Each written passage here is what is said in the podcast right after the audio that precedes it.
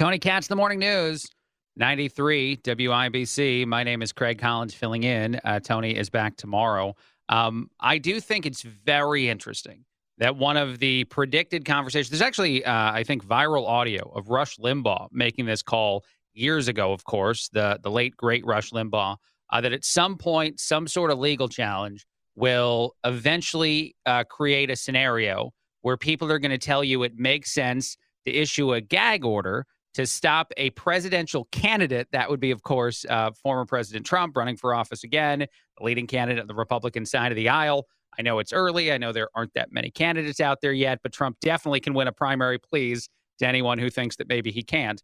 Uh, but anyway, uh, as I talk about this, it's sort of surreal that we're here because the OG version, the original version of Let's Beat Trump by saying all the things that he says are horrible and terrible and awful, uh, is actually more like this this clip from MSNBC from the other day, where you just sort of throw out that the reason that Trump or any sort of Republican is critical of the people behind uh, the um, the indictment of Trump in Manhattan, it's because of something other than the fact that it's sort of crap that it's occurring. And what I mean by that, especially the fact that they're felonies. I mean, I don't want to uh, dive too deep into it. I'm sure you've heard more than enough about it at this point and people have uh, very strong opinions. And I, I do say, uh, much to the detriment of myself, probably, uh, that you got to wait for the end of all of it to see if there's any proof of any wrongdoing whatsoever. Um, you do have to say that, or at least I'm saying that. Uh, but as I say that, the idea that any of these crimes uh, that are listed this way are actually felonies is hilarious. It's laughable, and the jump to get there actually is is sort of nuts. Uh, but again, and I'll just play the audio first the OG version of trying to get Trump to stop being Trump or stop effectively getting attention from both those who support him and those who hate him is to call whatever he's doing racist or sexist or something. So this was that version of things. And it may or may not be coincidental, but both the DA and the judge are people of color, or uh, the judge, as Judge Kiro was, was ethnically Hispanic.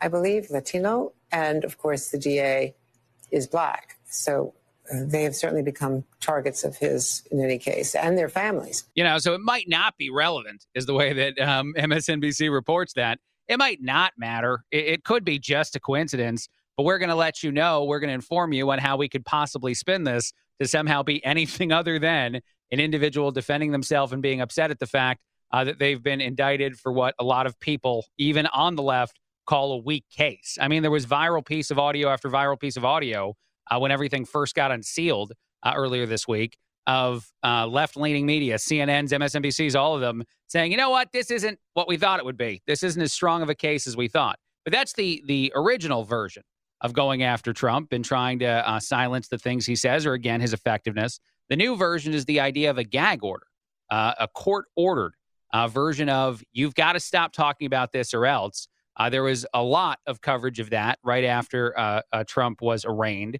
Uh, there certainly are ongoing conversations. I think there's a big post in Axios today uh, about all of it, axios.com, um, talking about the likelihood of it, uh, the um, unwillingness of the former president to change any part of the way that he handles himself or conducts his his conversation with society via his his um, you know rallies or whatever they might be. And I, I can't envision eh, for any part of me how that would change or how that would make any sense because it would absolutely be political interference. Look, you don't have to love the stuff Trump says, you don't have to hate it, uh, you don't have to be anywhere on it. It certainly is the way that he runs a presidential campaign.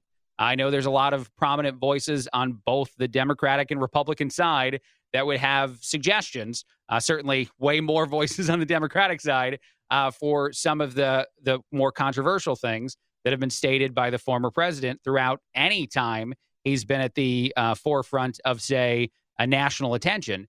But that's the way that person runs for office. And to change it, to use the court system to change it, would effectively, uh, I don't know if it would actually change the outcome of the election, but it would be attempting to.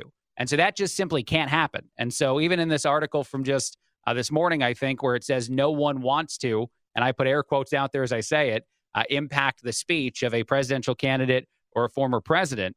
Uh, they're saying due to the danger that might be incited in some of the ways Trump is talking about those who are going after him in Manhattan. And look, I, I'll say this I wouldn't recommend that if I was on a team of people saying what I think the right approach is to this conversation. But again, this is someone who has been very effective at having a conversation both with his supporters and those who hate him, uh, which is actually very hard for some uh, to to get that uh, attention all the time um, by doing things a certain way. And certainly the way in which he's defended himself as a business person in New York, as as a celebrity, whatever it might be, has been very much the same as what he's doing right now. And so it's just sort of nuts to me that there is a way to contemplate, at least uh, right now, uh, via this one uh, indictment, this one um, attack via the, the judicial system, to change the way that Trump would be running for office. And the profound impact that has in our political system itself uh, is something that I can't underestimate or can't overstate. Uh, by the way, as I throw all that out there, I will say this too, and I'll probably get into it later on in the show. Uh, Jimmy Fallon, a couple nights ago, led off his show by joking about this, and he's in New York. And the crowd went nuts. They erupted with cheers and stuff, thrilled that Trump got indicted. The only thought I had when I saw that go viral and people were laughing about it, enjoying it, is it's impossible for Trump to get an impartial jury in a Manhattan and in New York where that show is taped uh, after that reaction, or I knew that even going in, of course. All right, we'll take a break. We got a lot more coming up. Um, um, uh, Matt Bear's got your traffic. I take it away, Matt.